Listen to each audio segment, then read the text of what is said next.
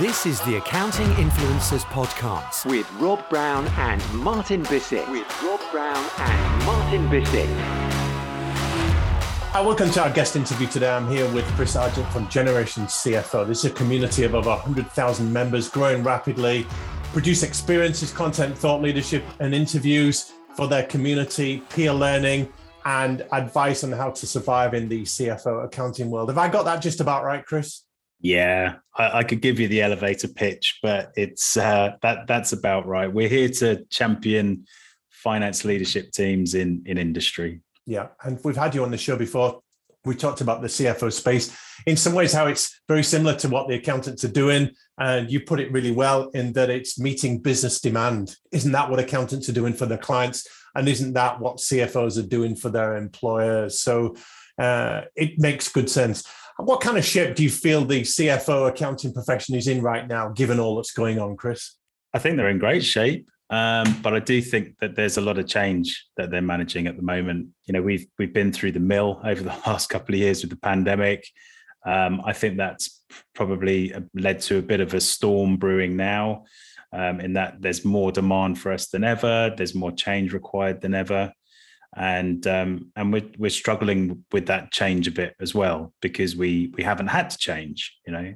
And I don't just mean in terms of remote working and how people want flexibility nowadays. It's it's really fundamental to what we're offering our clients and our businesses and and how we sort of fit the bill because you know we might be doing new things that aren't in our budget um, or trying to change our pricing that we haven't charged for before. So um, yeah, there's a there's a lot to consider. Sure, I'm going to do a deep dive on one of your pet topics, if you like, which is data finance analytics. And uh, why is this an important topic to talk about? Oh,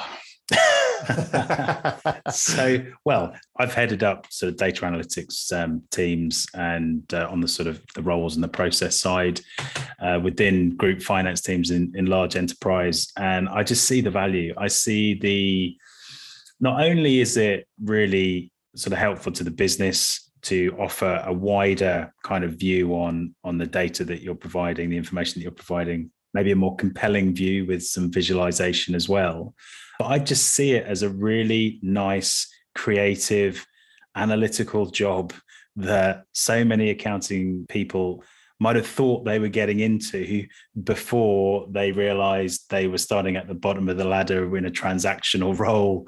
And it was going to be quite a long time before they got into that uh, sort of juicy information and, and business partnering so I, I, just think it's a it's an opportunity just begging to be taken by a lot of people I love you putting the words creative and analytics together. It's uh, not something we normally associate, but you're absolutely right. Nobody wants to be chained to a desk looking at spreadsheets for 10 to 15 years to make partner or get on the board. So there's a lot of opportunities here. What, what are some of the main finance analytical challenges you see for businesses these days, Chris? I would put these in two camps. So the real challenge is basically on the non-technical side. So I think people sort of think about analytics as being quite a technical area.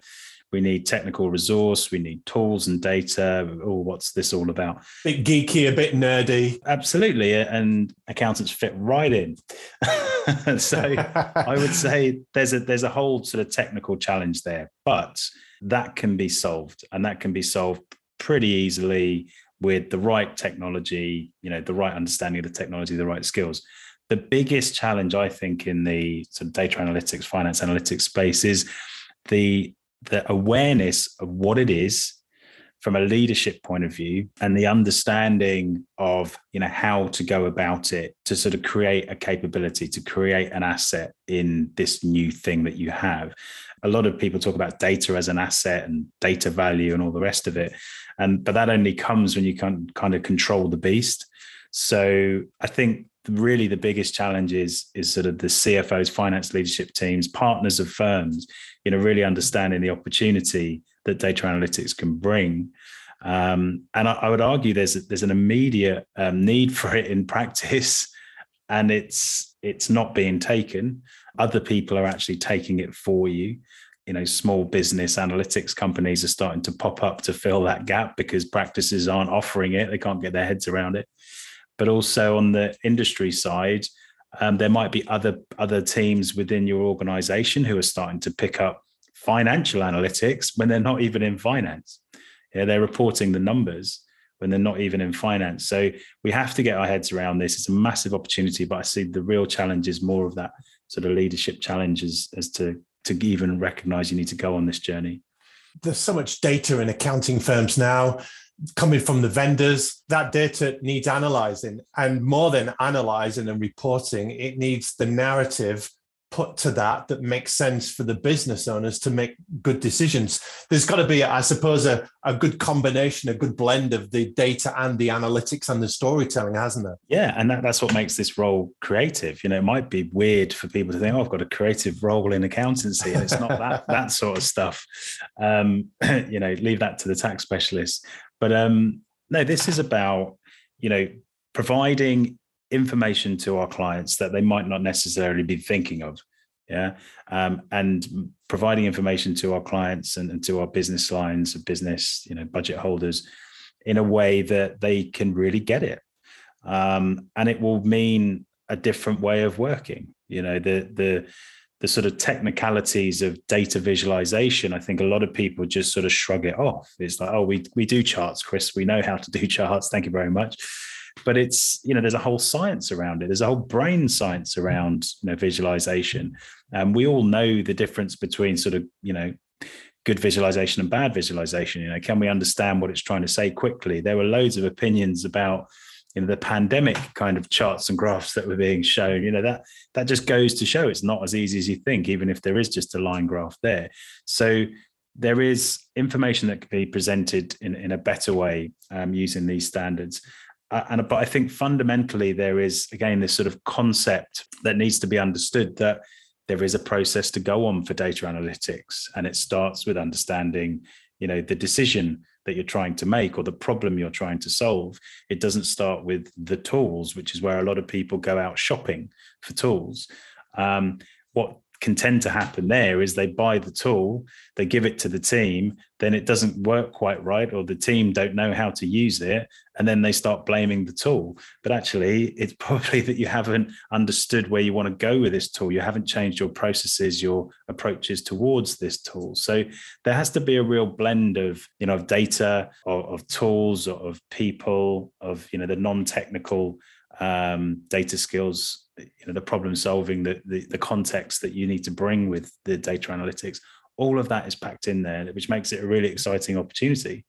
What are some of the big trends you're seeing in this area? What's happening in this world that cfos and accounting practitioners should be aware of?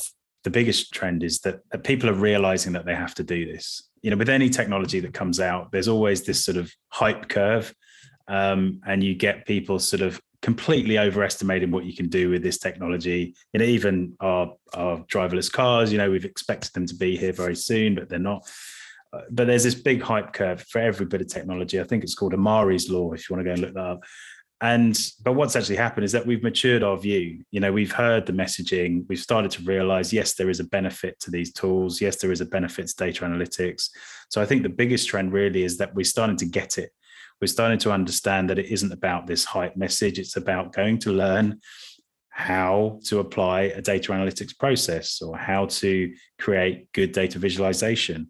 Um, and then there may be a technical skill set that we need to learn separate to those non technical processes and skills but most people have no awareness of what this subject's all about. So that's really the first thing the acknowledgement that you know if we we need to go on this journey we need to start training people in this subject. There's so much coming up though isn't there chris? You talk in, in your sessions around end-to-end data and analytics cloud platforms all these new concepts. There's a lot to stay on top of. There is a lot to stay on top of but i would say you know keep it simple so as always um, uh, talking to to your kind of audience directly, uh, there's a lot of apps out there that you can go and plug and play and, and buy. Now that's a great start, and I know that some people are very happy with those tools. And you know, I credit all of those founders who have set up those organizations. I think they've been they've been amazing in our industry, but it's part of the journey. So I would say buying an app, you know, is great, but it's sort of buying something that's fairly fixed or fairly sort of standard. So if you want to then, you know, build this capability or start selling a service to a client, then you may need to be thinking differently about the people, the tools, the response times, you know, how you're going to actually create this capability. And that might require different tools and, you know, different approach. You know, some people are sort of almost like a technology broker, you know, we'll buy this app and we'll charge you for that app and you know you we can get our heads around charging that. But there are power of analytics. It depends what you're trying to solve but it could be you know thousands of pounds rather than tens of pounds that you've just shown someone that you can sort of help them with a decision on so there is a lot to sort of get our heads around i think from the technology side but don't start there. Just start with talking to your clients talking to your businesses about you know the problems that that they need to solve. But one of the biggest blockers to that is that this whole model within practice is about charging out your hours. And it it almost stops dead that that sort of trial and error that test and learn that innovation sort of process. How and i sort of talk to the partners now it's like how you know are you allowing your team to sort of go on this journey if everything they do has to be charged out against something that you're currently charging? Because this could be a new service to you. And in industry people are starting to say well we almost need an r&d approach or we need you know a more flexible approach to how we're delivering so that we can find that time are you challenging the billable hour here, Chris? People have tried to do this for years, and accountants haven't changed. I'm I'm not an expert enough to sort of really go down that that rabbit hole. All I would say is you've got a product that's been commoditized. Okay, accept that and move on. What else are you going to do? You know, if the billable hour is the way to go, then then you know keep keep that. But billable hour in analytics services, I don't think it's a problem with the data analytics, and it's not a problem that the business doesn't want it or understand what they're trying to buy. It's an identity shift for the firms and the accountants because they are thinking in a particular way. So, how do I charge this? Who does this? How do I provide this information service? Go and look outside your own organization because there are organizations out there that are providing these BI services directly to probably your own clients because you're not. And is it a huge stretch for that company to set up and provide these BI services? No. It really is about identity and, and about a, a shift. And, you know, maybe you do need someone who can just own it and lead it and have the flexibility to create it while everybody else is charging by the hour and, and you know doing 60 hours billable or whatever it is but we have to address that issue as well if you're going to make that change. And it is the same in industry. There's a lot of conversation about how these things are funded and charged and a lot of wooden dollar conversations between a you know does this department have the cost or does that department have the cost? It's like well we've already spent it. So you know what, what's the point? You know del- delivering the service because it's providing value to a business that's the starting point. And i'm sure you'll work out a price your your accountants I'm thinking as well of the value of real time insights. We have to respond so quickly to emerging trends, events that are happening right now. Accountants, CFOs can't afford to be reactive with what's going on. So the power at which we get data and can analyze that, that's a game changer, isn't it? Yeah, absolutely. You know, why do we have prime time ads for Xero and QuickBooks and the like nowadays? You know, it's because they're, they're making a huge amount of money. But that is an innovation kind of example there that we could all learn from. Is the benefit changing the accounting industry or changing how we've done accounting? No. The benefit is moving to the cloud. The benefit is creating a standard API so that we can transact in a particular way and plug into all this data and find all this data. So they've kind of fixed the problem for us that we didn't even know we had. And now we've gone, oh, right, we need all this data. That, so they're, they're one step ahead of us but you know we could start doing that on the data analytics side as well. We could start thinking well what data do we need for our clients? What decisions do we need to make for our clients? What tools do we need for our clients? Okay let's go and do that. Let's go on that journey. Let's start charging it out. And the real time nature of it is I think almost more important on a sort of small business side because you know everyone's worried about cash. Everyone's sort of making decisions that they have to probably fund immediately rather than you know going to a a sort of funding committee and then being given a million to go and play with but and in the industry they're more operational use cases you know the, the, operations teams might need to make in flight decisions you know discount within a day to get rid of stock or whatever it is all those things are happening um, within industry as well. But I think the real time nature of things is is powerful. But that said, it's not the be all and end all because you know I don't need to have real time information if I can't affect that decision in real time. I if I only make the decision once every month, then I only need the information once a month. What are your thoughts, Chris, on the security of data? There's a lot of safety implications here, isn't there? As we compound the data, there's a lot more of it, so there's a lot more at risk. Yeah, I think this might be one of the blockers actually with people going into data analytics or just even exploring this new area because as risk managers, I would say it's all on a spectrum, but maybe we're more risk averse we're certainly trying to find risk and report risk and whether we're on audit where we're managing audit risk or in industry where we're looking for risks um, operational risks. You know we have that sort of risk um, professional skepticism built into us. So it's it's quite sort of daunting for us to say right okay let's let's invite risk in you know information risk cybersecurity risk gdpr risk whatever it is. And and it can make us feel you know a little bit uncomfortable. This isn't what we're meant to be doing. We're meant to be getting rid or reducing risk. But but actually there's a bigger benefit. You know if we have to move to the cloud i don't think anyone now is thinking anything other than cloud. And i think all of the concerns about cloud which you know only a few years ago about data security and the like you know that's all gone away. I think people do want to know where the, their cloud servers are but I think that's probably it from a, um, a finance point of view. That's a, more of a legal point. But the the risk is is sometimes you know putting people off. But I think that again is a lack of education rather than the fact. These are some great insights into the challenges and opportunities with data analytics. Just get your crystal ball out to finish, Chris. What is next for financial data analytics over the next year, five, ten years? What should finance leaders, accountants be keeping their eyes open for? I think it's going to become core to our profession. You know, there's a lot of debate at the moment about the shape of our profession. You know, should audit be within accountancy? Should it be a separate profession? I think one thing's for sure if you went into accounting to help businesses, you know, be a business manager, maybe one day be the boss or your own boss, then business analytics, finance analytics is going to be core to that. Um, I think we're going to probably see a, a, formalization of that within our profession. You know, the accounting institutions are starting to bring this into the exam syllabus. It's done, I would say, fairly badly at the moment, and it's only for a couple of marks. And I don't think that's the right approach. You know, we we have to learn this and give it the respect that it needs and actually talking about sort of easy solutions and low code, no code is a bit of a red herring. Um, we actually do need to learn something here. We do need to go on the finance analytics journey, and we actually will benefit from it massively. So, you know, don't sort of compromise on it. Um, don't look for easy solutions. You know, just go and provide the best information that you can, and be the best communicator that you can. And by default, you'll be the the best partner to your your clients and your business. Love that. You almost took my last question away from me. I wanted you to leave us, uh, the accountants, the CFOs, the financial professionals listening, with some words of encouragement, almost a call to arms. They're fighting for relevance, they're fighting for influence, they're trying to make a difference in the businesses and firms, clients that they serve.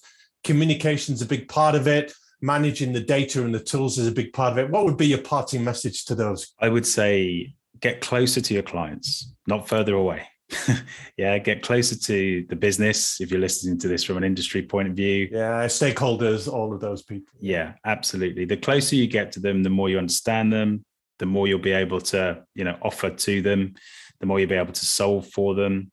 And if that means sitting with them for a bit, then do that. Um, I, Being curious. Yeah, absolutely. You know ask ask as many questions as you can. I, I, get away from the, the, the sort of client being someone not to engage with and you know to have one chat with every six months because that's what's on the costing sheet.